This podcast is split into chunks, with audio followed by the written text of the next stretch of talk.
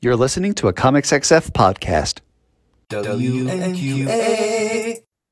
Hello and welcome to WMQ&A, the Comics XF interview podcast where two best friends talk about comics with the people who make them. I'm Dan Grote. And I'm Will Nevin filling in uh, tonight, and I'm um, I'm overwhelmed by uh, by this moment and not having prepared for this bit. But uh, hello, I'm glad to be here. and this week's guest is the writer of Marvel's new Punisher series and the Mad Cave series, The Devil That Wears My Face, David Pepose. David, how are we doing tonight? I'm doing great. Uh, thank you so much for having me. Excited to catch up with the both of you. And yeah, excited to talk uh, all things Punisher and Devil That Wears My Face. Right on. Uh, so, listeners, uh, you may notice that uh, Matt is on assignment uh, this week. What we're doing here at Comics XF, if you weren't already aware, uh, we we've decided to swap co-hosts as a uh, sweep sweep sweep stunt. Uh, you remember Sweet Sweet? No, you don't. You're not as old as us. Um, but and, and whose idea was this, Dan? it- I think it was it was mine, and then other people ran with it. Yeah, yeah, it was definitely yours. But uh, I am glad to be here. I'm happy to be here. Uh, outside of my normal bat chat cage, uh, I can discuss other things uh, aside from Batman. But I got a question for you tonight. Please, Uh, what's what's your go-to pizza? My go-to pizza. Oh, man. Oh man, you're pulling out one of the classics from Bat Chat too. Uh, I am I'm a sausage and mushroom guy. Uh, that that is my go-to pie. Mushroom. I I don't know about that. That's uh that's dangerously close to a vegetable. Uh, we'll have to take that to the committee. But I, Okay. I will throw you out uh, uh, uh, something a little different as I try to make my own St. Louis style pizza. And Okay. uh, for those who aren't aware of what St. Louis style pizza is, uh, you do thin crust and you put Italian dressing down before you put down the, the tomato sauce. And then you spray. boo, God, boo, Fantastic. hiss. Great. It's great Li- stuff. listen, listen, Alabama. What, what, what do we know? What do we know of pizza? I, I know that Thousand Island dressing does not belong in a pizza. No, no, no. Italian, not Thousand Island. Oh, no. Thousand Island's terrible. Italian. Oh, oh yeah, yeah, totally different. Totally different. Get out I of here. It adds it adds it adds a lot. It's really uh, try it and, and and I'm telling you, the Italian dressing, the liquid smoke and the cheese, you will thank me later. Ugh. I don't know about that, buddy boy. This is starting know to feel like an is such a entrapment question interview. there, Will.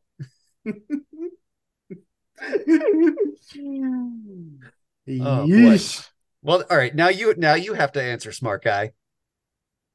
Oh, just just give me all the meats. I'm not I'm not fancy. Like sausage, meatball, right? I like a, a meatball pizza, Sure. Uh, whatever animal you find on the side of the road. pepperoni, ground beef, lots of cheese. Like it, don't don't t- don't complicate this thing with vegetables. Like get the fuck out of here with that. okay then asked and answered um so yeah will's here from bat chat. Uh in his place at, at bat chat uh i believe airing this week is adam reck from battle of the atom. Uh and subbing in for adam i don't actually know. But we'll probably find out before this episode airs. It'll it'll be a surprise.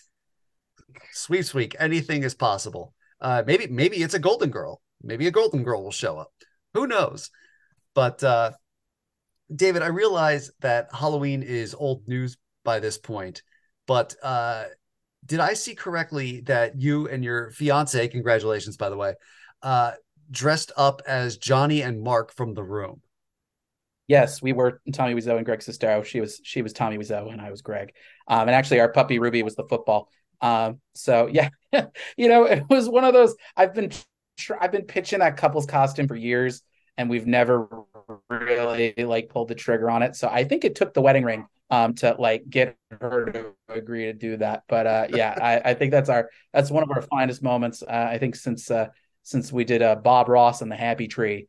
Um, so yes, um, yes, that was that was that was a, a a- a very fun one. And then we also went to a party where we were uh, uh, Pizza Rat. I was the rat and she was the slice of pizza. So uh, yeah, we contain multitudes in this house. Nice. That is incredible. What Will have, have you and Abigail done a couple's costume in, in your time together? We have not. Uh, my costumes tend to be esoteric to local running community, so they're not really funny to anyone outside of the local Huntsville, Alabama running community. But I promise you, if you're in that group, they're total winners. Got it. If you know, you know. you're playing the bass. I totally get it. Absolutely. So lots to talk about. Let let's start by talking about your new Punisher series at Marvel with uh, artist Dave Wachter, uh, colorist Dan Brown, letterer Corey Pettit. I'm going to read the synopsis real quick for the listeners because Matt's not here. Frank Castle has disappeared, but evil will always need to be punished. With all new threats rising to claim innocent victims, criminals will need to beware of a dangerous vigilante hunting them from the shadows. Who is the new Punisher? What put him on his path to vengeance? And when the smoke clears, will he even make it out alive? I, was just saying, Matt really does like to do the synopsis, doesn't he? Well, he likes to do it, and he's good at it. he he's got that you know that theater background, man. It just there's a there's a panache there and a flavor that yeah. uh I gotta ask him if he's a cameo, you know, like if I can get him to like do the the, the dramatic reading. I'm curious to see what it what it would sound like. Listen, many many creators after he has read the synopsis have said, "Man, I got to get you to to you know record that for you know xyz or my next pitch or whatever I, have yet yeah, right? to see i've yet to see one put their money where their mouth is i would love to see that all right all right i will i will ping him i'm gonna i'm gonna try to make this thing happen okay but uh how did a nice guy like you walk into a murderous vigilante like this you know um it's funny so i've been working on on this Punisher series since uh, I think I think Tom Brevoort reached out to me in February. So it's been a long mm-hmm. time coming. Um, you know, it, this has been sort of my between Punisher and The Devil That Wears My Face and uh, Moon Knight City of the Dead. I've said this is sort of my my gritty street level era. Mm-hmm. Um, but the way that the, the, the, series came together was I I had written uh, a Punisher in the pages of Savage Avengers. I uh, when I was told that um, the the the rights uh, for for Conan the Barbarian were going to be changing. Um, the first thing I said was, "Well, if we have him for one arc that you know I can write him out, uh, we need a new lead, and I'd love for it to be Jake Gallows." And I know that Tom Brevoort and I um, we talked a lot about sort of like, well, what does he add to the story, and how do we portray him, um, and you know, uh, what elements you know do we keep, what elements do we change? for this particular time travel story. And Tom said that he really liked the way that I had approached Jake. And so he reached out to me in, in February and said, So we would love for you to take over uh, the, the, the, Punisher series. And I said, Great. All right. I, I, can I can think of some ideas for Frank.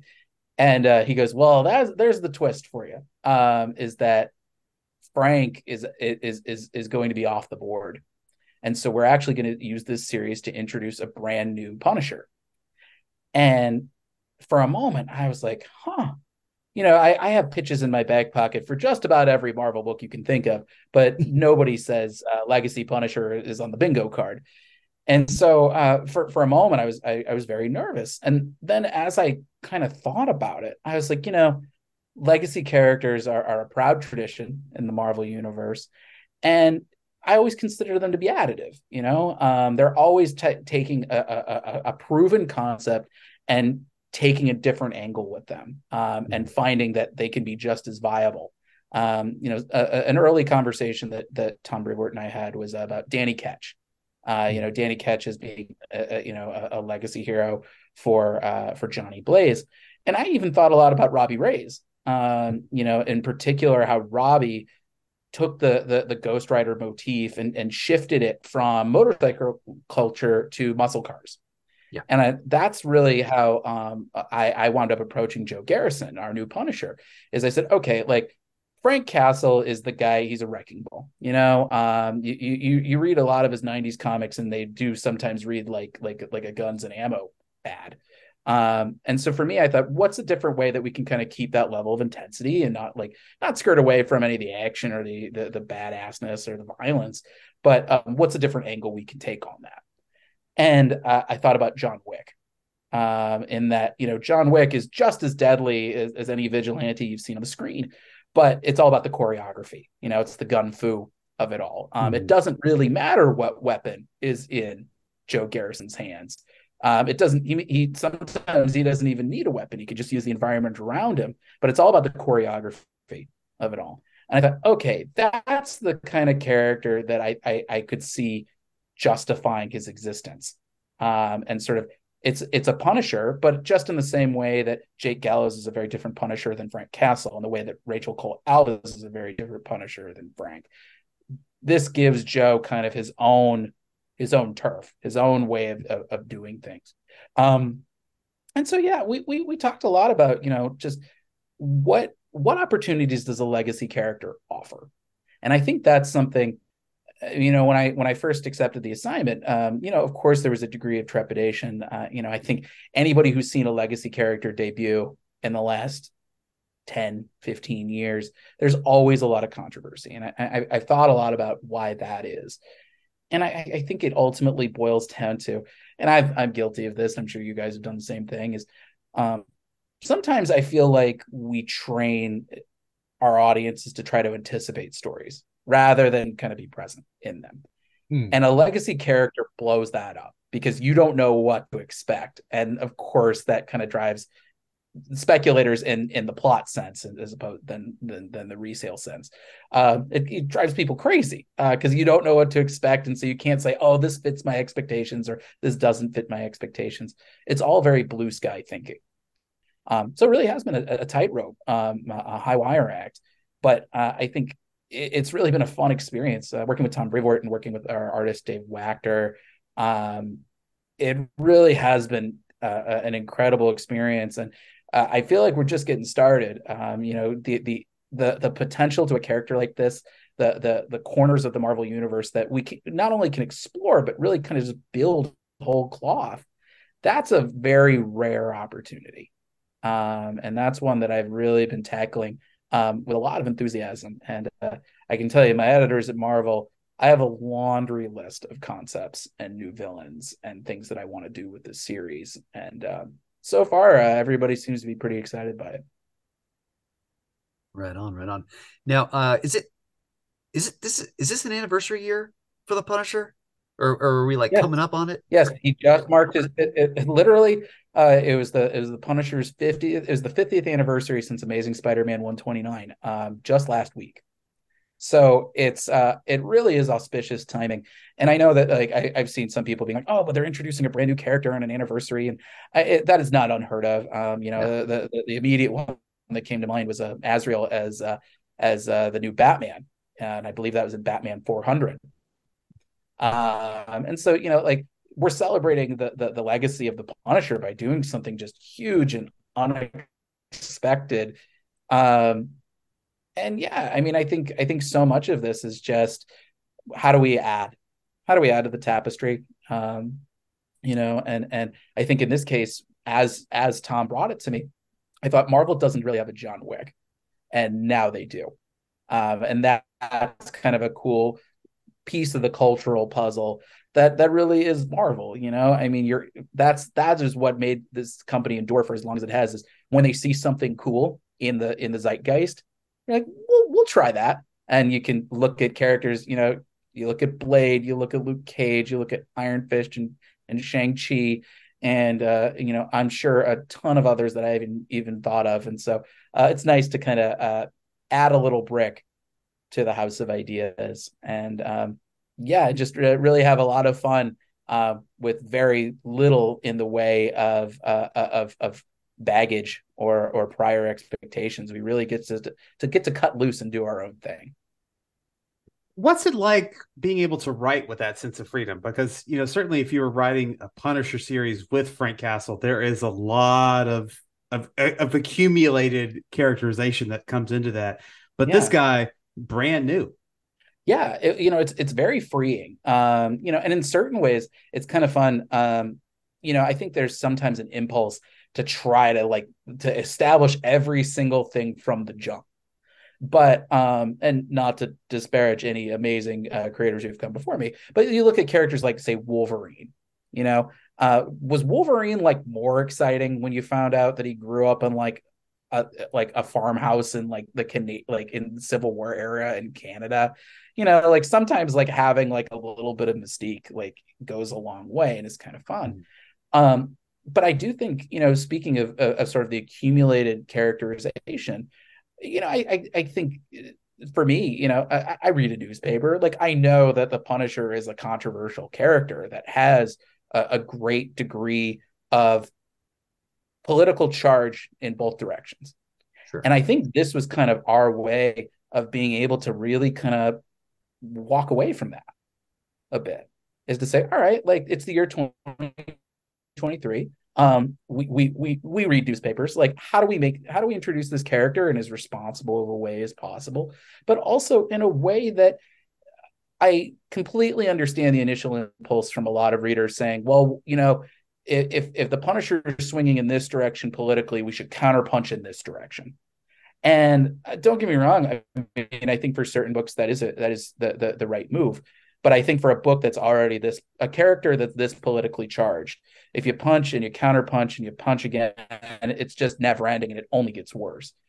So for me, I, I really thought a lot about what was kind of the, the the original intent of this character as as he uh, transitioned from being just a, a one-off Spider-Man villain to kind of having a, a, a degree of his own um, of his own notoriety, his own fame and the thing that really kind of spoke to me, I I met with a I met a Punisher fan at a convention recently. Had a Punisher hat, uh, a Punisher T-shirt, even a Punisher coffee cup. Uh, That's too much really Punisher. Yeah, he had the trifecta go. Was, was he carrying around? was he carrying around the coffee cup? I'm sorry. he was carrying around the coffee cup. He was, he was carrying the coffee cup, and as I was talking with him about it, um, you know, at first I think I think he was very defensive about the idea of a new Punisher because uh, he wasn't really sure what to expect. And as we were talking, I, I I said I gave him a question that I don't think he was expecting, which is, said, "Do you ever feel like the system is just rigged against the little guy?" And I feel like that is really kind of the core ethos of the the Punisher as as a creation. You know, it, it, the Punisher came out the same year as Death Wish um, you know, his first limited series came out when Bernhard Goetz was on trial for being the subway vigilante. Like, there's a certain zeitgeist that was tapped with that uh, character as he rose to prominence. And I think back then it was sort of Gerry Conway, uh, I think, uh, really kind of nailed it best. He talked about the Punisher being an indictment of society. That any society that that needs a Punisher, there's something terribly wrong. And I think that question at one point was about due process and whether or not like the law's hands are, are, are tied from from from carrying out justice. But I think the question as we see it today is doesn't the system feel rigged against the little guy? You know, you see it in our politicians, you see it in our businesses, you see it in uh, the way our laws are enforced or not enforced. And so the thing that I had pitched to Tom and and my goals for the for the character over the long term is I said I would really love to write somebody who's the people's punisher. You know, a guy who's fighting for the little guy, the people who fall in the cracks and there's no one there to help them that the law can't or won't help. Those are the people that have to go outside the law and they need somebody who has the training, who has the willingness to self-sacrifice, the the single-mindedness to step in. And so I, I said, I want a, a punisher that fights to the little guy. I want a punisher who can punch up. And so I, I think there's there's been a lot of debate about whether or not you can tell a punisher story that you know is it, it does it have to be the expense of one group or the other and i i reject that i reject that binary and and that's really been kind of our goal the way that i've written this series is i don't think you have to tell a Punisher story at the expense of somebody else. Um, and that's something that I've really tried to take into consideration with this book and with the the you know the the sorts of threats that Joe is facing. I certainly am not out there saying if you're a Frank Castle fan, you're a bad person. Uh, quite the contrary. I mean, I, I I literally pitched a Punisher myself, uh, you know, in Savage Avengers, and that was actually the second Punisher that I had asked for. Uh, no, third. Uh, I had actually asked for Frank, and that's how I found out that he was in the hand. Um, and then I asked for Rachel Cole Alves, and I couldn't fit her in. Um, and you know, uh, uh, knock on wood, you know, if I stay on the series long enough, uh, I'm gonna do whatever it takes to get at least Rachel Cole Alves in there because I love that character. Um, so yeah. Anyway, that was a very long and rambling way of saying uh, there's a lot of freedom that comes into this, but there's also a lot of expectations, and I think seeing the response to this, um, especially from certain corners of the internet, um, who you know they they they might have a vested interest in kind of stirring up discord um, it, it, it, turns into a little bit of a Rorschach test. Um, and I think the thing that's been so interesting to me with this book's launch and even just the announcement leading up to it is seeing people speculating and seeing people sometimes kind of make stuff up. um, but you know that's that's the great thing about comics is ultimately at the end of the day you can do as many interviews as you want you can speculate all you want on twitter but the thing that matters most is what's on the page and uh, I couldn't be prouder of the work that that me and, and Dave and Dan have done. And uh, I think readers are uh, going to be pleasantly surprised. I think a lot of people have expected, oh, he's going to do this thing, that you know, this big thing to repudiate the Punisher name, or he's going to do this thing to really double down on things. And uh, no, I don't really have any interest in that. Uh, uh, my interest is telling the the the, the given given our new Punisher the best damn runway possible, the most exciting and action packed and cool story that I can write. Uh, and I can tell you that uh, uh, for certain that Dave Wachter has certainly delivered on that. Well, let, uh, since you mentioned Dave, let's let's go there. How did the creative team assemble for this book? Yeah, um, you know that Tom Brevoort, he he, you know, he really has has has done well by me. Uh, I've worked with him on just about every project at Marvel, with the exception of uh, my Hulk annual. Um, he's he's edited me on everything, and um, he always does right by me in terms of of, of uh, casting a project. And Dave, you know, it's funny. He hadn't been on my radar. Uh, you know, I, I, I when uh, Tom said that, that Dave is going to be on the book, I looked him up and I was like, oh, you know, like he did like a bunch of Ninja Turtles, and he had done um, an issue of Spider-Man 2099 Exodus. Um, I don't know if his issue of Ghost Rider had come out yet. Uh, but like you know, he'd done a lot of anthropomorphic characters, you know, between Planet of the Apes and Ninja Turtles.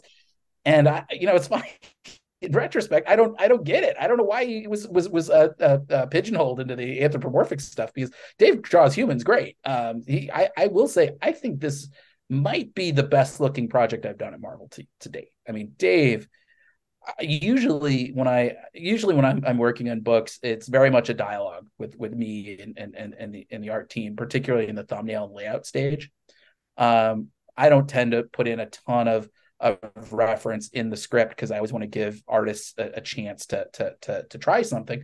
But every once in a while, maybe even more than once in a while, but you know, uh, uh, every so often, I'll say, "Oh well, hey, like we play this element up a little bit?" Or, "Hey, maybe there's what if what if we did something like this that might be an even more dynamic way of doing it." Um, and sometimes sometimes I drive my collaborators insane with that, but with Dave, um, it's pretty much like, yeah, man, uh that looks great. There's very little that I ever have to say. Uh, sometimes it's like, hey, could we make this panel a little bigger? Um, you know, really just uh, he knows all of his best angles. He draws like a machine. I mean, I the guy draws really quickly, really fast, and it just looks spectacular. And I will say, uh, Dan Brown um, on colors uh, I think he's my favorite colorist to Marvel that I've worked with. Um, just really, I love the mood that he puts in on, on all the stuff. I know Dave in particular really enjoys. Um, uh, uh, you know, he's like I, I, he's like if I ever have to see a character with normal flesh tone in a in a book again, it'll be too soon. Um, he's always like throw in weird lighting. You know, let's let the characters really kind of reflect the the setting that they're in.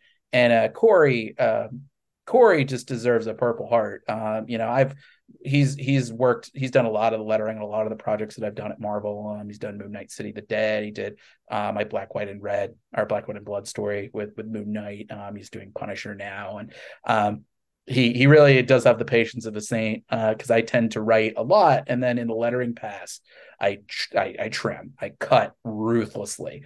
Um, so he's very patient with me on all that. And then yeah, you know, um, Tom and and Annalise Bissa and Martin Biro um, really have been like an editorial dream team on this. I, I've said if it was another editor asking me to do this, I'm not sure I would have taken the assignment. Um, but it's Tom, and I've worked with him since my very first uh, projects at Marvel on Savage Avengers. Um, I think he's the best in the business. Uh, you know, he really has a, a gift for um, troubleshooting story, um, and the guy for however many plates that he spins, and he spins a ton of plates, probably more than the general public even knows. Um, and every, you know, projects are not statistics to him. Um, he really uh, he drills down he really makes sure that there are guardrails to make sure that like everything like works out and he and i talked uh, I, I, said in another interview uh, this punisher series was by far the longest development period of anything i've done at marvel um, and it's because you know you have you have so much freedom it's a lot of rope and you could certainly hang yourself with it if you're not careful. Mm-hmm. and so uh, especially because we wanted to keep our origin arc pretty tight you know um, uh, four issues of, of origin. Uh, we did not want to overstay our welcome. We wanted to make it nice and punchy, but that meant that we really had to like weigh like what sequences do we want to put in this book, and like I've said before, what's the most responsible way of telling this character, uh, of introducing this character, um, and how do we kind of try to to thread the needle and, and avoid some of these political landmines that you know that that that the character has accumulated over the years. Um, and Tom really like a conversation that he and I had when I first started at Marvel. Um, for those who aren't aware, I got my start as a reviewer. Um, I, I, was I was an intern at DC, uh, graduated during the recession, and wound up reviewing at Newsarama for about a decade. And Tom, uh, as I kept sending him books, finally he he he said, and I I I think I, I understand why. He said, "Look, you're one of the you're one of the reviewers who like whose name I know." and you are not always an easy person to please and that means that good enough is not going to be good enough for you mm-hmm. you know that that like i live by the sword i gotta you know i gotta i gotta keep my standards just as high as when i was reviewing those books and i told him how much i appreciated hearing that um, because look life's too short to try to put out books that you're not feeling good about um, and so for me that's always the litmus test for a project is will I look back on this in five years and be excited that I took the swing?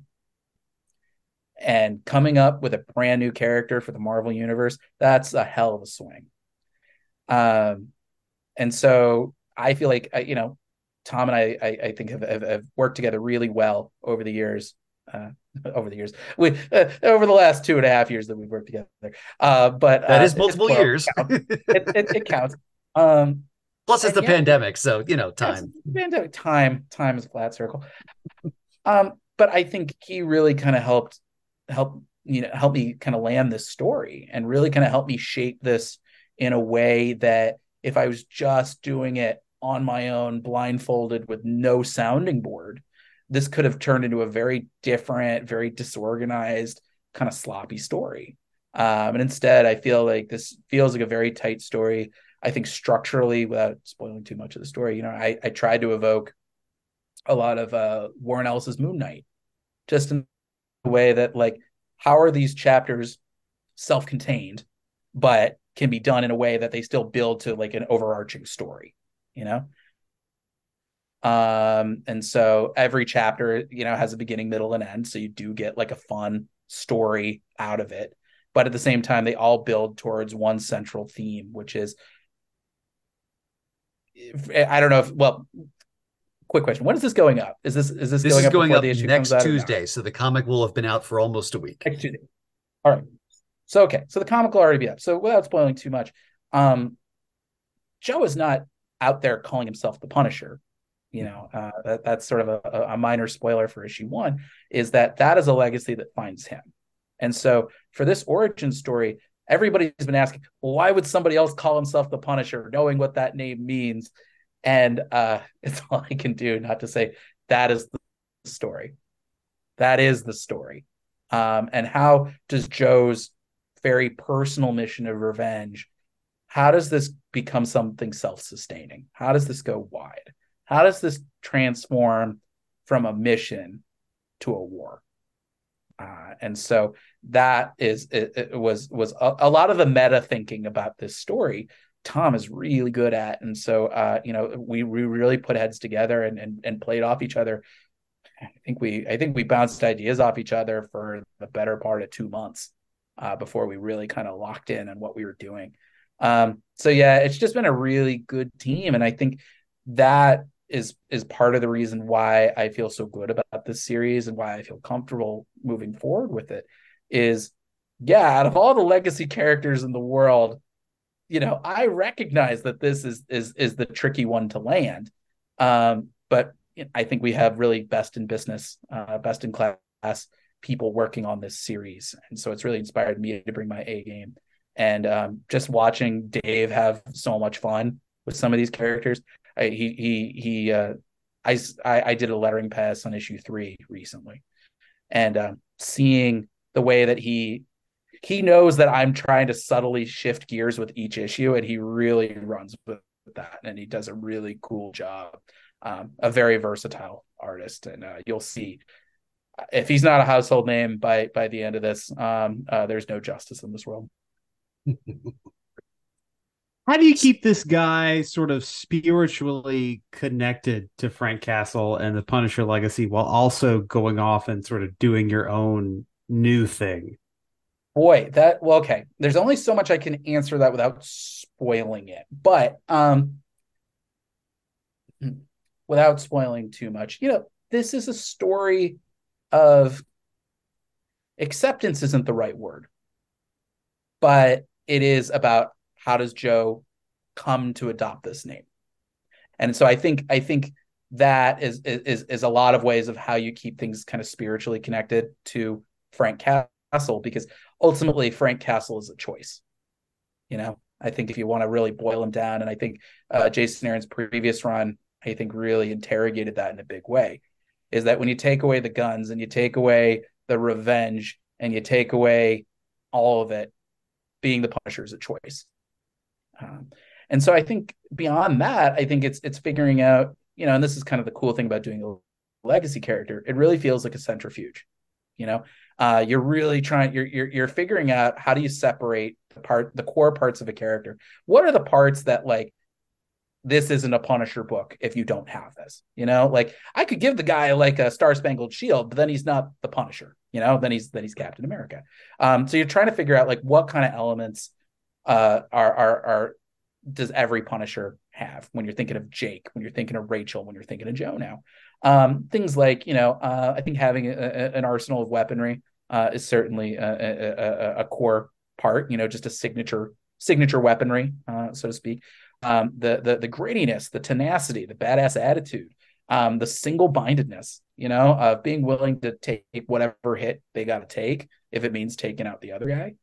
Um, and I think also just kind of the the the the, the pursuit of bad guys.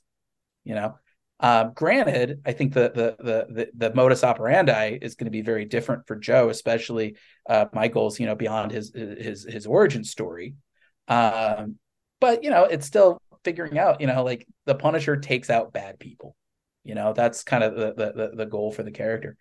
But like I said, you know, so much of doing a legacy character, you got to figure out what's different, what's new. Um, and some of that comes down to design. Um, you know, the same way that like Miles Morales has such a killer design, one that absolutely feels cut from the same cloth as Peter Parker. It feels like the next evolution. It's sort of it, it's like, oh, this of course this person is the successor. And I think Dave did a really cool job with uh, our new Punisher design, one that you know has a very different signature look than than Frank. Um, it's it's it's certainly it's not the skull that everybody thinks. Um, and if anything, sort of his shield ballistic gear and his, particularly those ballistic chest plates, uh, you know, they wind up kind of causing a little bit of a, a case of mistaken identity, which winds up really kind of being tossing the snowball down the hill that winds up becoming Joe accepting this identity.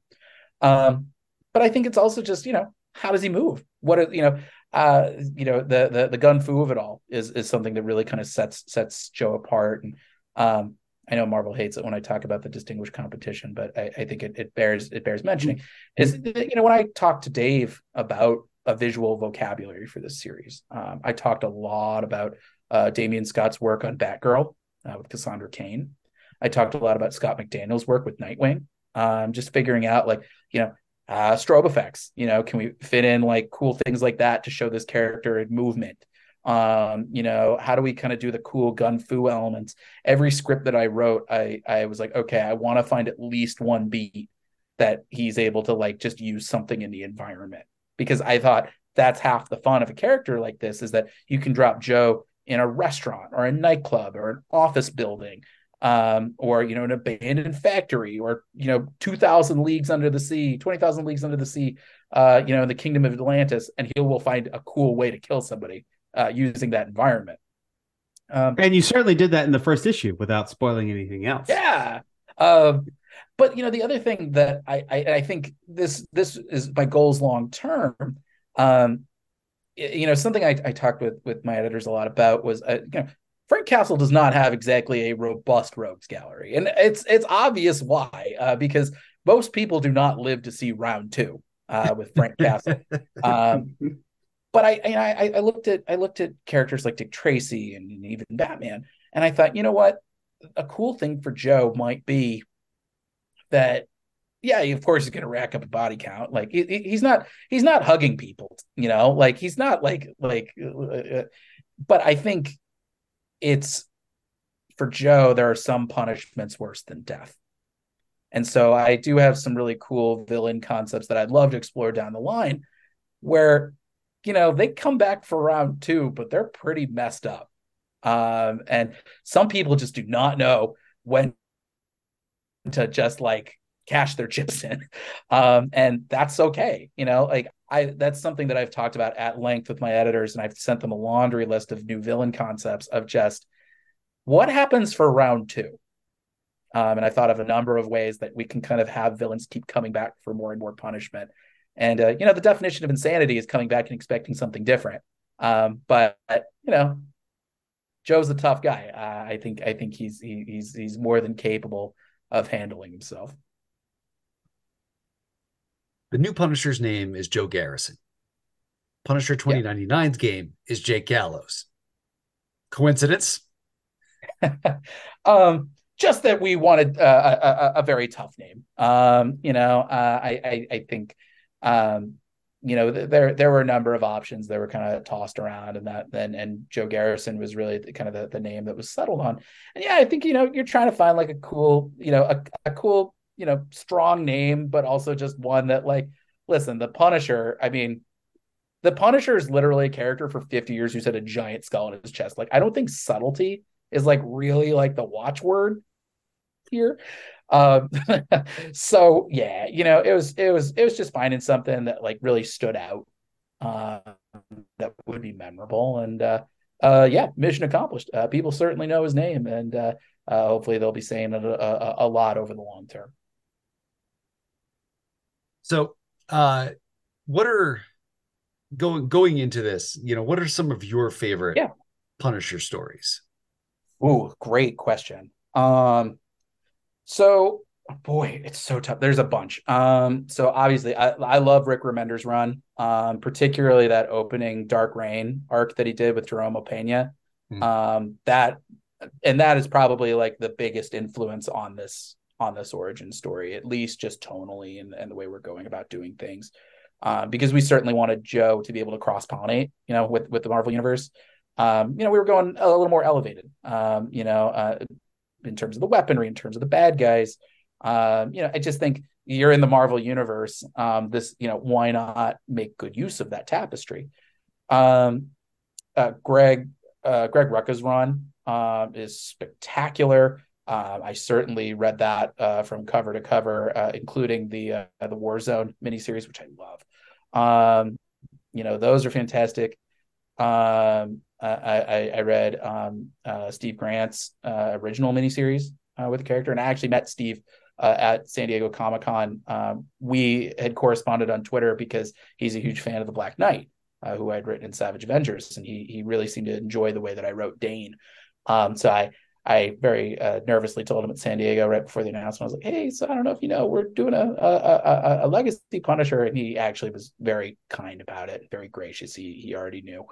Um, but uh, let's see some other Punisher series. Of course, uh, uh, Jason's uh, Max run, as well as Jason's uh, most recent run, uh, the Garth Ennis run. Of course, you know you you you, you can't not do that. Um, Mark Waid uh, did some really cool stuff with him in the Omega Drive.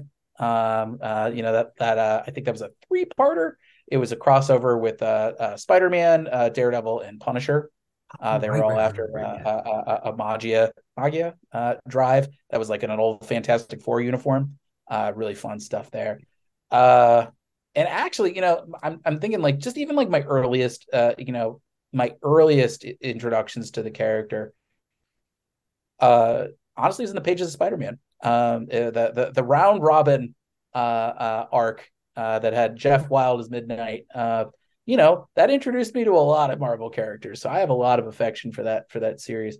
So yeah, I mean, I was really trying to be omnivorous. Um, I read uh, uh, Gerry Gerry Duggan's um, Punisher Kill Krew. That was a super fun book.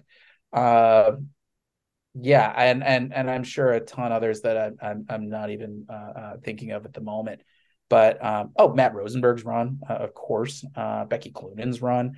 Um, i tried to read just about every modern run that i could. Um, and I, I, covered a pretty significant amount of, of ground. Um, but yeah i mean you know the punisher in a lot of ways he is a character that's kind of similar to daredevil. And i'm not even talking about in the street level tone but just that he is a character who really has inspired many uh, creators' best work. Um, just really draws something out of the, these these these creators, and I think it speaks to the intensity of the character. You know, there's there's always it's a it's like a Rorschach test. You know, as a writer, you try to figure out like what makes a guy like that and and something that I always find so interesting, especially in fandom, especially online fandom, especially where like now we've shifted to a binge model. So a lot of times people can read like you know uh, uh 50 years of Punisher on on on Marvel Unlimited, and uh, they may have synthesized a very different take on what that character means versus any particular writer, you know, um, who might say, well, this is something that gravitates toward uh, that I gravitate towards. Um, the cool thing about introducing a new character like Joe is there are no rules like that. You you really can kind of uh, uh, do your own thing. Um, so yeah, it's definitely um, it's part archaeology like any big two assignment. But in this, you really are doing a lot more heavy lifting in terms of just like, all right, I got to invent this thing whole cloth. Um, and so I, I remember telling Tom uh, as I was working on it. I was like, you know, really, it's such a fun challenge because you're you're juggling all the elements of the big two that you have to navigate. Um, you know, what characters are available. You know, what's your runway? Are there any things that you know are, somebody else is using elsewhere that you can't touch upon? But also the creator on side of things, where you really are doing a ton of world building. Um, and so I will say, like for example, that was a tricky balancing act. I know we talked about this is I guess the reverse of a spoiler because it's something that's not happening. Um, we talked early on about like could we fit Spider-Man in the opening arc. Um, and that was something I love Peter Parker. He's my favorite character in fiction. I got to write him in Spider-Verse Unlimited earlier this year, and it's like a total bucket list moment. You got to know what kind of self-restraint it took for me to say, I don't think that's the right move. Um, because you have a tight runway. You're, you know, you're trying to get this origin off the off the ground in, in four issues and I really wanted this to be Joe's story. I didn't want this to be, uh, uh, I didn't want to use it resort to any cheap tricks on. Well, you know, it works because he leaned on a more established character. Like Joe is a legitimate character on his own, and he doesn't need Spider-Man to make him so.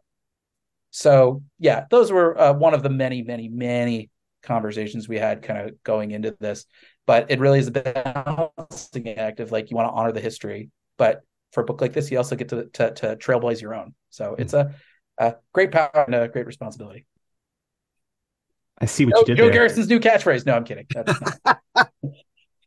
That'll really Ah. make Spider-Man mad. so a, a thing about the the Punisher traditionally, uh, you know, Yeah. Frank Castle at least is yes, he's a murder vigilante with roots in 1970s urban decay movies, but he's also been an angel and a Frankenstein and a future space ghost rider. Uh, speaking not specifically about Joe Garrison, but you know, your work to date, you know, what is the most you've gotten to bend a character without breaking them? Well, I mean, I started off bending characters. I mean, my, my very first book was Spencer and Locke, which is, you know, what if Calvin and Hobbes grew up in Sin City? Mhm. Um, so that's why, you know, I, I when I say that that that this Punisher book feels like a tightrope, I mean, I started off walking on tightropes. So like, uh, you know, after a while, you just learn not to look down, and you just don't let the vertigo get to you. Um, I think so. Certainly, Spencer and Locke was a big one, and, and the OZ. I mean, um, so I do think a lot of my a lot of my books involve kind of bending characters to to to the breaking point and seeing how how how long we can take it. But um, yeah, I think probably at Marvel, I mean, beyond introducing a brand new legacy Punisher, um, you know, uh, I would say probably Miles Morales' Deathlok in Savage Avengers um, where you know we uh, when we put that book together, I had really wanted to use Deathlok. Um, I when I the, one of the first times I'd ever emailed Tom Brevoort, um, he had asked, "What kind of books are you interested in?" And and and amongst the, the characters I threw in there were Deathlok and Cloak and Dagger. So I come by all that honestly, and um, at the time, I guess I can say this: it's not really it it it wouldn't be relevant anymore in the in the current uh, in in in the current climate. Um, I had originally wanted to write a Deathlok story as a as a vehicle to bring back James Rhodes from from the dead when he was Ah. killed too. Um, or at minimum, if, you know, once Brian Bendis brought him back at, at the end of his Iron Man run, I was like, what about the parts that he didn't bring back? Um, you know, what if the government used, you know, stapled them together, uh, saying, oh, this guy is a tactical genius who also knows the ins and outs of Stark Tech. Let's make him a Deathlok. Um, and I remember pitching that to Tom uh, at the outset of Savage Avengers, and he was like, "Look, it's not a bad idea, um, but like, what if there was somebody with powers that could kind of like be additive?" And so that's I took a weekend and thought about it, and I was like, "Tom, this is gonna be crazy." And I know you don't know me very well because I'd never written a script for him at that point, but I was like, if I treated him like, like with the utmost respect, like, what if we did Miles Morales? And it's the best decision I have made at Marvel to date. Um, he wound up becoming the heart of the book. Um, you know, writing writing the the the Barry Allen moment of future Miles Morales, um, sacrificing himself to stop the hordes of Annihilus, the Annihilation Wave, um, is I still think my proudest moment at Marvel to date. Um, and just um, and I will say, like, just as as both as a creator and as a fan, um, getting to write that character, even in like kind of a, a through the looking glass kind of way, um, you know, not only were we able to give him that that ending, that redemption by the end of our series, but um, seeing the way that Miles in particular as a character has really transcended and really permeated the culture. Um, you know, I, I went to a screening uh, just this last week. Uh, the um, they had a symphony uh, presentation of uh, Into the Spider Verse here in here in Los Angeles. So they had an actual symphony. Um, they had Daniel Pemberton um, who, who did the score of Spider Verse in there. Uh, a, a bunch of the directors were there, and I tell you, it was wall to wall people wearing Spider Man cosplay and sweaters and T shirts, and seeing those people cheer for a movie that's been out for years, mind you. I mean, this was like Infinity War levels of cheering in a theater. and the idea that I could be even a small part of that, that I could be connected to that in some small way, uh, that's a gift. Um, and so it's one that I, I, I try not to, to take too too lightly. But I think that's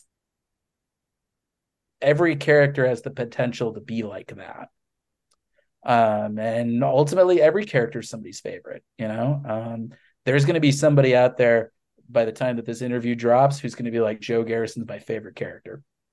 And uh, whoever you are out there i thank you already. Um, but those are the people writing for you know? Um, so yeah. Anyway that was a really long and rambling answer to your question but uh, hopefully i got it in there somewhere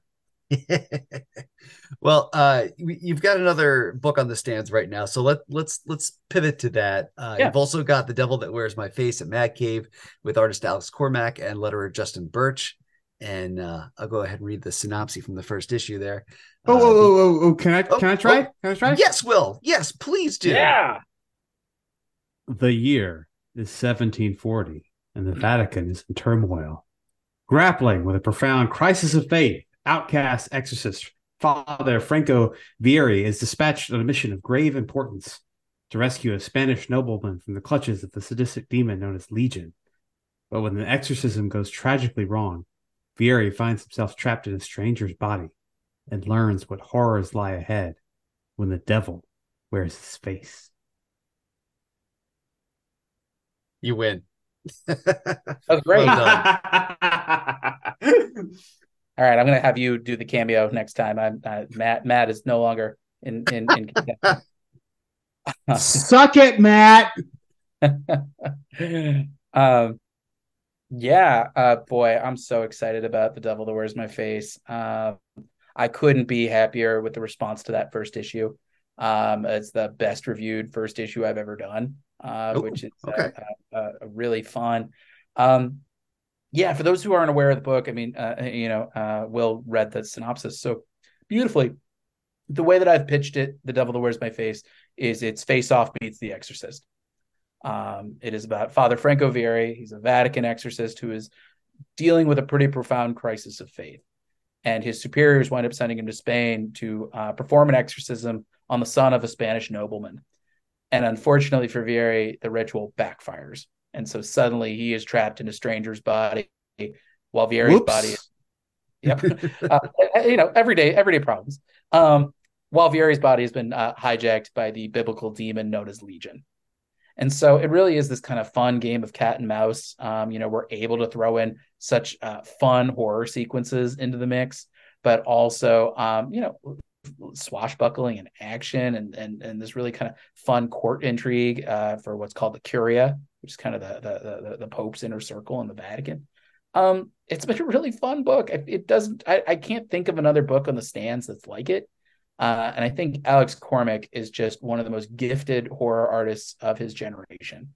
Um, you really just every page looks drop dead gorgeous, um, terrifying but gorgeous.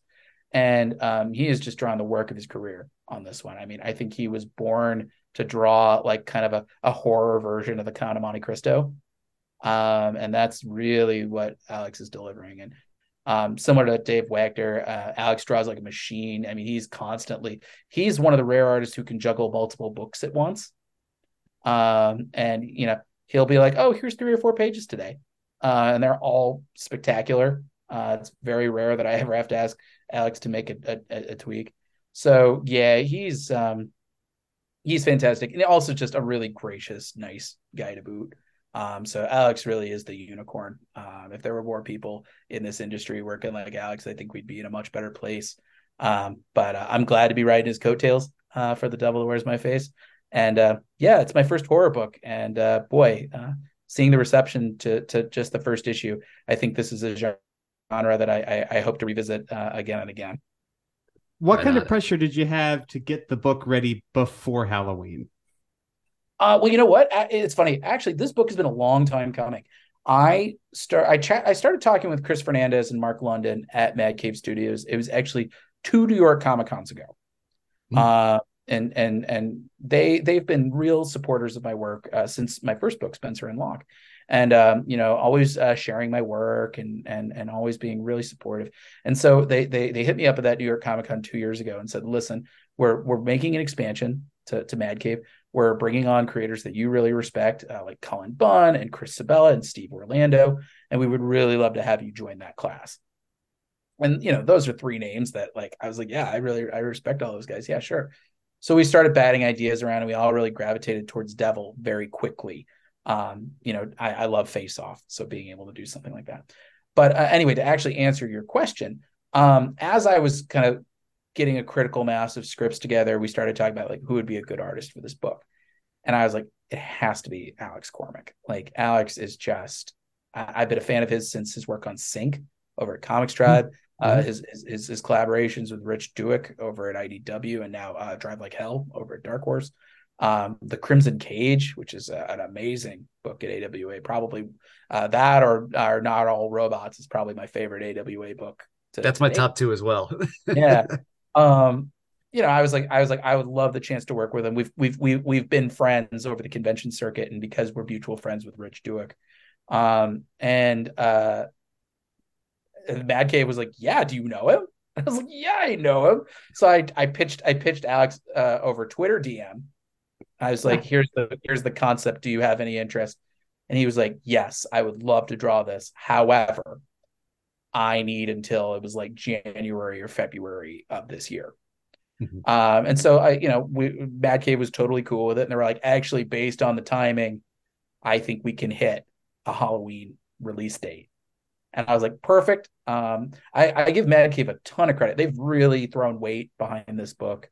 Um, they've been very proactive, uh, particularly on the sales side of things. Um, you know, they've been doing a lot of outreach to stores, a lot of outreach to the book market. Um, they've been a really fun publisher to work with, and and and working with Mike Marts and Christina Harrington. Um, you know, I I worked with them. They were my editors on Scouts Honor uh, when they were at Aftershock. So getting to kind of uh, reunite with them, um, you know, Mike Mike is a terrific editor. Um, you know, he's always so good with the big picture elements of it. And then Christina, meanwhile, she really knows how to like tighten up the script. Like there have been several instances where Christina's like, "Hey, this beat, what if you did it like this to really make it pop?" And um, she's got a great sensibility of these things. Uh, I, I, got to see her at, at Baltimore Comic Con uh, a few weeks ago, and I told her I was like, you know, you're one of my favorite editors, uh, who isn't Mike Marts and Tom Brevoort, um, and she was very happy to hear that. Um, so yeah, yeah, it's been a really fun team, and um, uh, but yeah, getting that Halloween release date uh, super fun. Um, and I really appreciated that we kind of led the pack um, in terms of this year's horror outings. So I'm very excited for people to see uh, what we have in store for issue two and beyond. You know, we we talked a little bit about you know Mad Cave is a new publisher for you, uh, you know, yeah. and I, I guess what what has it been like to as a, as a writer watching the the independent comic book publishing scene change over the last two or three years? Yeah yeah you know um look i mean you know you think of that that that phrase in uh, frank miller's dark knight uh you know where where jim gordon is talking about how like batman is like fdr you know in, in pearl harbor where it's like it's too it's too big. Um and i i wind up revisiting that a lot you know um it, it's sort of we comics creators are sort of we we we are we are the boatmen and uh, the industry is the sea. And you know you can't yell at the sea for when it wants to roil up. It's just that's what the sea does. I mean you can um, if you want to but it's not going to change anything. It's not going to change anything. Exactly. You can yell at the you can yell at the ocean all you want. Um, uh, but i think you know you're better served learning how to swim. Um, and you're better served uh, kind of packing a life vest and you're served, you know, having a life raft. Um, and so for me, it's really, it's how do you diversify, you know? Um, and that's why, you know, I, I love doing uh, my big two work, but I also want to make sure that I keep having my, my toes in the creator owned sphere. Um, and, and in the Kickstarter sphere for, for that matter, the crowdfunding space.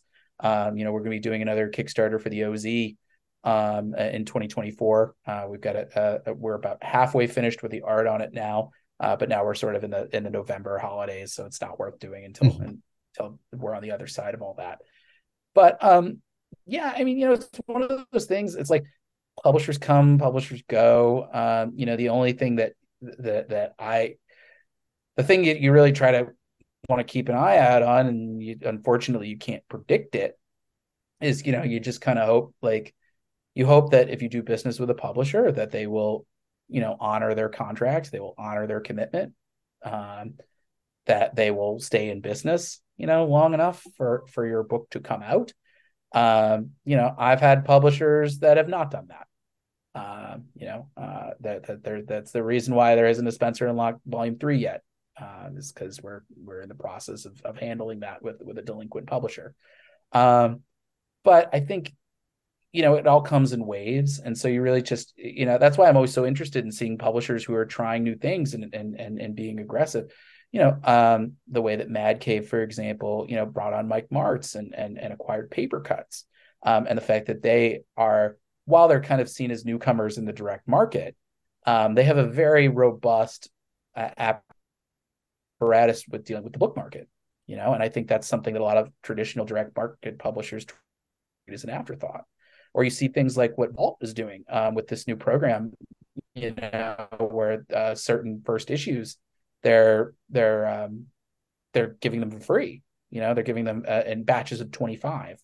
Yeah. Um, and so I'm curious, as, as I'm sure they are, of like, well, how's that going to work? You know, like, um, you know, will that help things? Will it not? Um, you know, I, I always try to kind of keep abreast of the the the retailer contingent and so if I hear anything coming out of Comics Pro, I'm always thinking like, okay, how does that work? Um, you know, I, I think there are of course global sea changes that that the industry could stand to make. Um, and there are some decisions that are maybe less helpful than others. Um, but at the end of the day, I always go back to that Frank Miller where you know it's it's too big. Um, I ask retailers all the time, is there anything that one creator on the ground can do? and they often say just keep trying to deliver the best material you can the most accessible material you can um, and that's why I, you know you know most of my books have snappy little log lines. And that's because i, I want to if if one retailer hears it and says oh hey the devil that wears my face it's face off meets the exorcist you're going to love it. Or this new punisher hey it's like john wick beats the fugitive i think you're really going to dig it. Um, I know the shorthand can sometimes feel reductive, but for me, I wear my influences on my sleeve. Um, I wear my, I, I love my inspirations. And in fact, if I didn't love them that much, I wouldn't write a book, you know, drawing from them. Um, but I also use it as hopefully a tool for retailers to hand sell, you know, even for me at cons. Um, you know, I, I at New York Comic Con, uh, I had a bunch of copies of The Devil Wears My Face. And it's amazing to say, "Hey, do you like horror movies?" And of course, the people who are walking away, they suddenly stop in their tracks, and it's almost like a look of resignation on their face. They're like, "I do love horror movies. Why? What are you? What are you going to sell me?" um, and you know, they they go through like the five stages of acceptance, um, but then they're very happy having picked the thing up. Um, and and I feel like that's that's I live for that. It's my favorite thing at conventions. It's something I miss a little bit. Um, since I've done big two work and I've signed with Comic Sketch Art, and I can't quite be the the carnival barker that I used to be. Um, but I love that moment of you stop the reader in their tracks and their curiosity gets the better of them, you know, and that's curiosity that turns into enthusiasm, um, and that's something that I, I, keep trying to do with my work. Um, but yeah, you know, ultimately you try to just do your due diligence as best you can. You talk to your friends, um, you know, what are their experiences.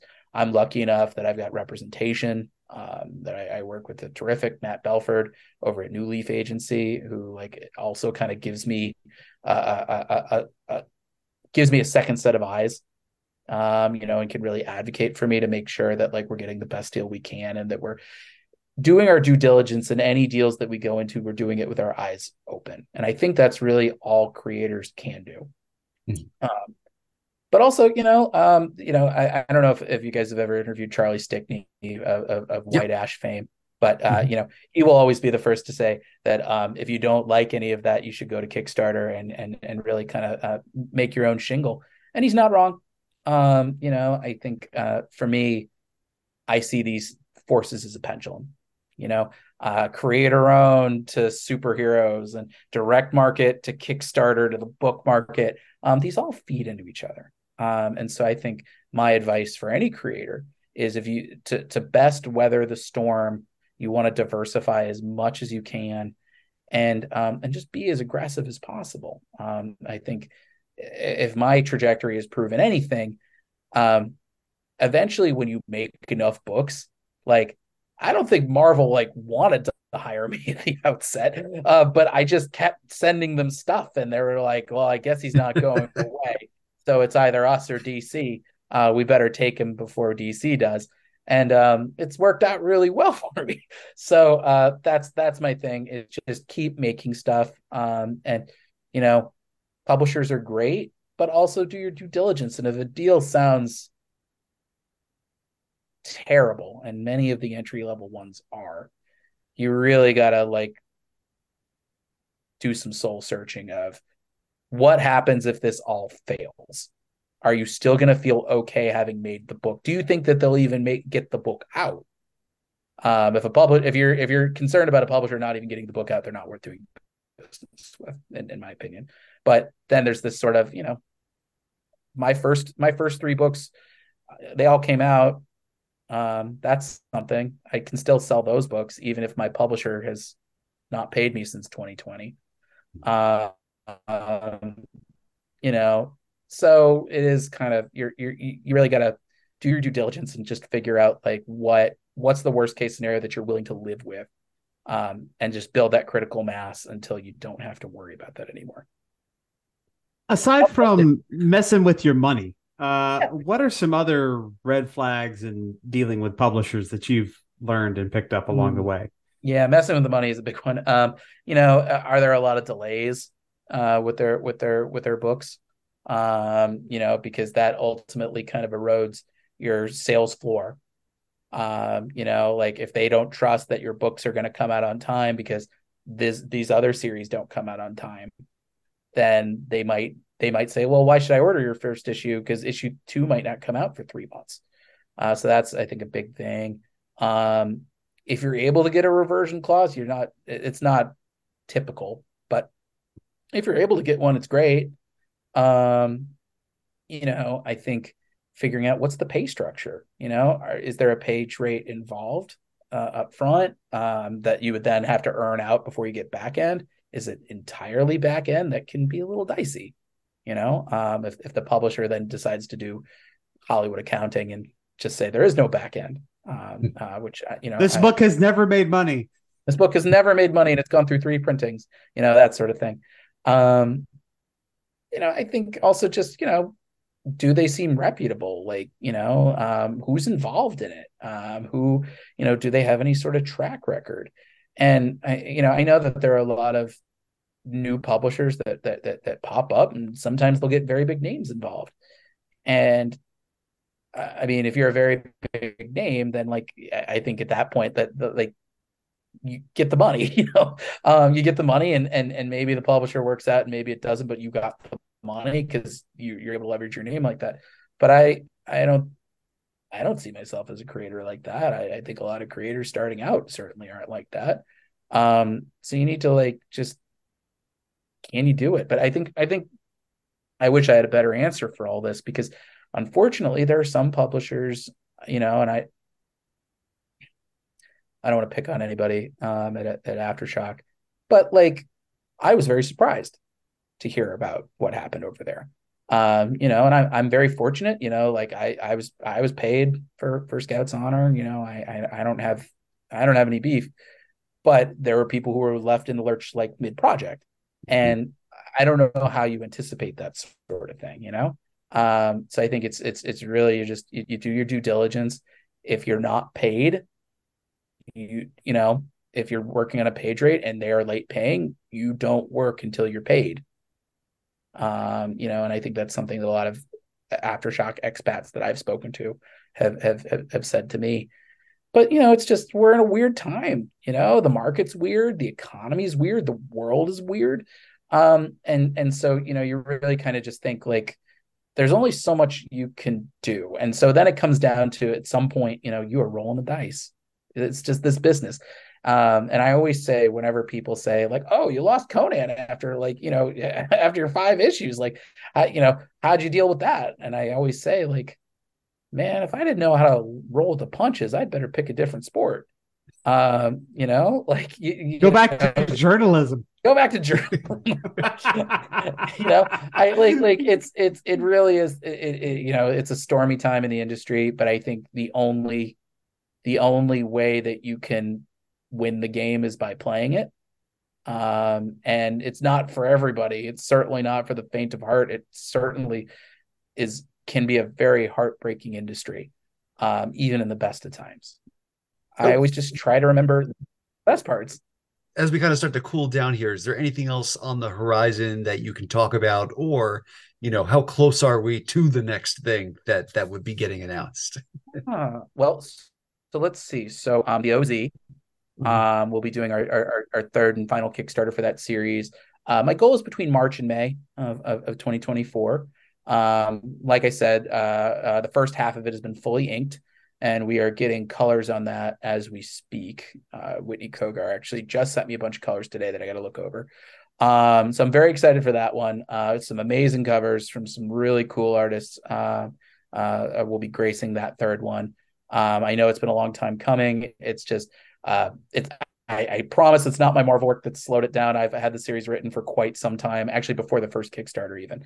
Um, it's just been, you know, life happens with the rest of the creative team. Making art, uh, especially at, at Ruben Rojas's level, is time consuming. He has a day job.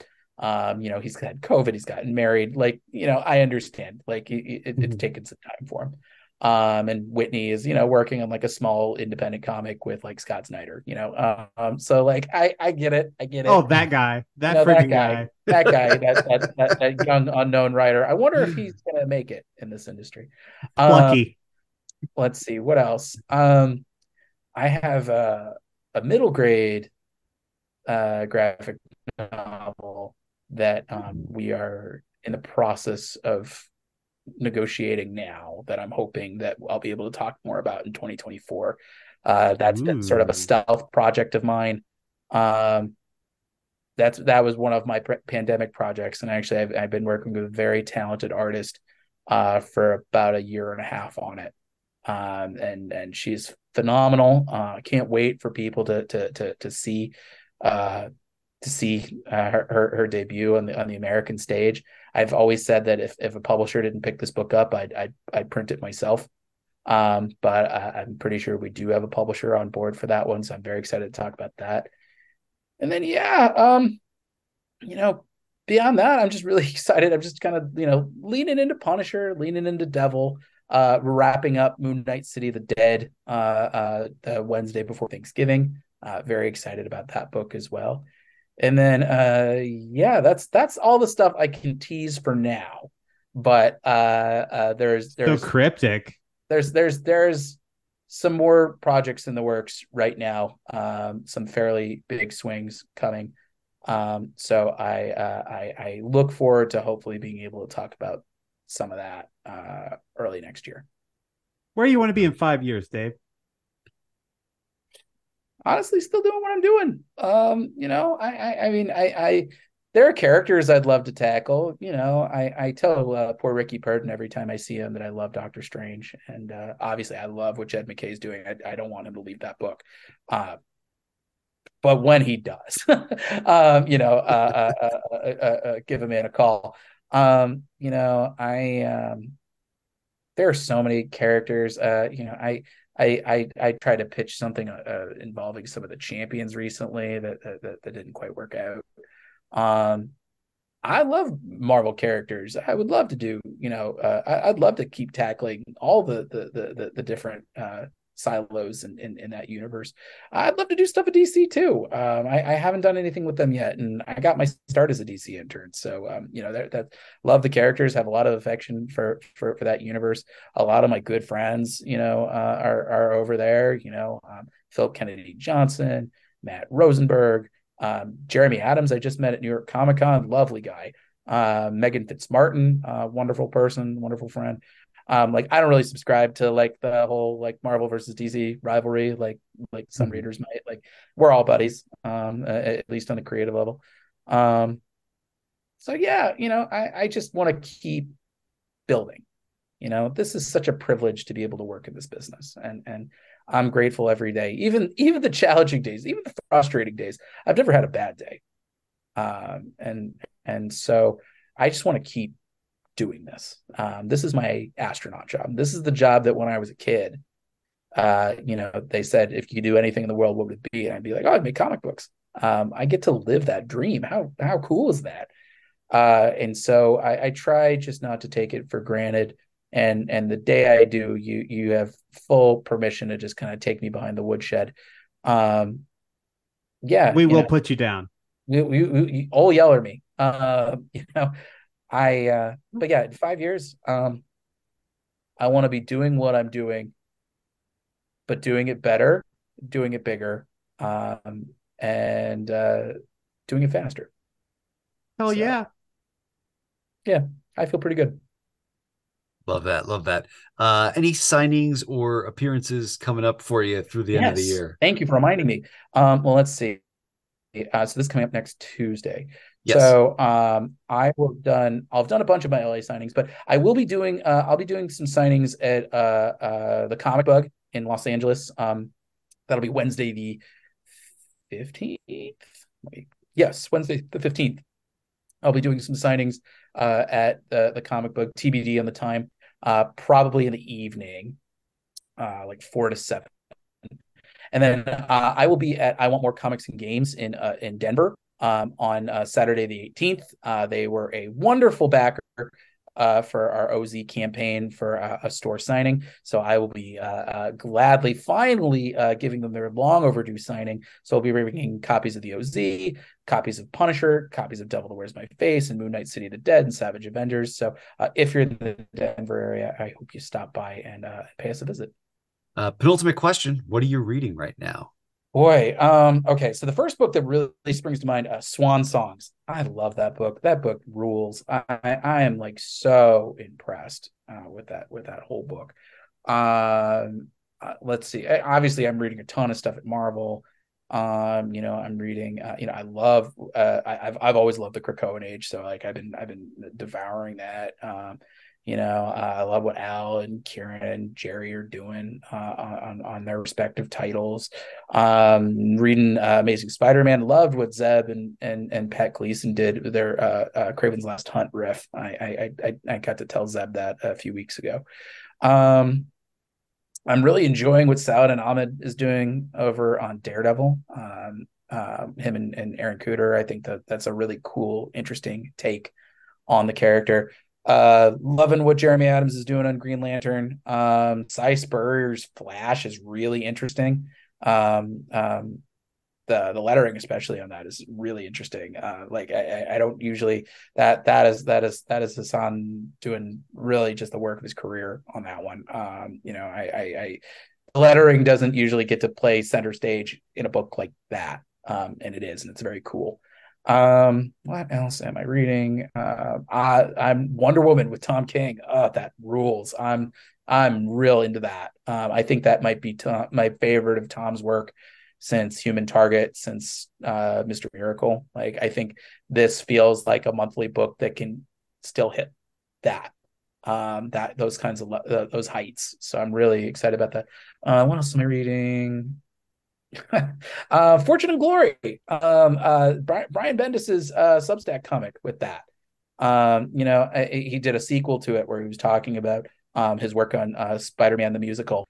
Uh but also it was sort of an origin story for him of how he he he got involved at Marvel and um I, I, I got a chance to tell him um, at Baltimore Comic Con that I was like, you know, that's been really inspiring for me as a creator who, you know, I've been so fortunate to enjoy the platform that I am, but I still, and I, I, I, hope other creators feel this way. Like I'm still finding my way, you know, I'm still trying to kind of keep perfecting what I'm doing and keep improving on what I'm doing. Um, so seeing kind of those kinds of behind the scenes things are, are, are, are particularly interesting to me. Um, but yeah, there's you know I I tend to be pretty omnivorous in what I read. Um, there's every Wednesday I really do just kind of sit down and I'm like, okay, here's the stack, and I make my way through the whole thing.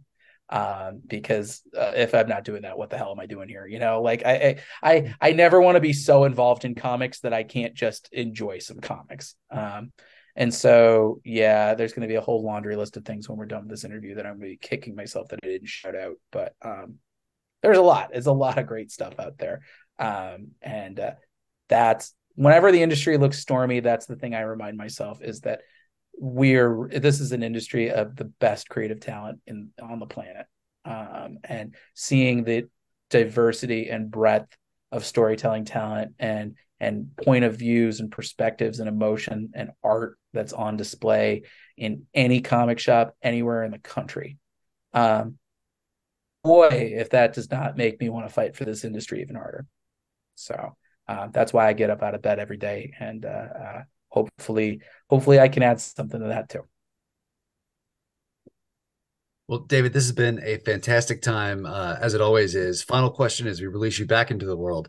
How can people follow you online, keep up with Punisher, yeah. keep up with Devil That Wears My Face, and everything else that you got going on? Yeah, uh, you can follow me on Twitter, Blue Sky, and Instagram at PeposeD or David Pepose Comics on Facebook. You can subscribe to my newsletter, Pep Talks, at bit.ly slash pep news or visit my website at davidpepose.com. Right on. Well, David, thank you very much, as always, for coming on the show. My pleasure. Thanks so much for having me, guys. That's it for this week's show. As a reminder, WMQ&A is part of Comics XF, where you can find this podcast along with our sister podcasts, Battle of the Atom and Bat Chat with Matt and Will, a Batman ranking podcast co-hosted by Matt Lazorwitz and Will Nevin. You can listen to WMQ&A on Apple Podcasts, SoundCloud, Amazon Music, Audible, and at comicsxf.com, where new episodes move Tuesday mornings. You can support WMQ&A at patreon.com slash comicsxf, where a dollar donation gets you a shout out at the end of every episode. A $2 donation gets you early access to WMQ&A and a shout out at the end of every episode. A $3 donation gets you a sticker, early access, and a shout out. A $5 donation gets you access to our monthly bonus podcast, Our Son Pete, a deep dive into the comic appearances of British mutant super spy Pete Wisdom. A $25 donation lets you request a primer, one of our custom reading guides for a series, character, or creator at Comics XF, and a $50 donation lets you advertise on the show. Big thanks to our patrons Lisa Slack, Will Redman, Tobias Carroll, Natalie Jordan, Mike Sagawa, Will Nevin, Liz Large, Asimov Fangirl, Carla Pacheco, and Robert Secundus. You're all special, and we love you. You can follow the podcast on Twitter at WMQ Comics, me at Daniel P. Grote, Matt Lazorwitz at MattLaz1013, and ComicsXF at ComicsXF. You can also follow ComicsXF on Facebook, Instagram, and Blue Sky. And until next week, remember, Rob Liefeld's greatest contribution to comics isn't Deadpool or Youngblood or even Major X. It's his impression of Todd McFarlane. WMQA.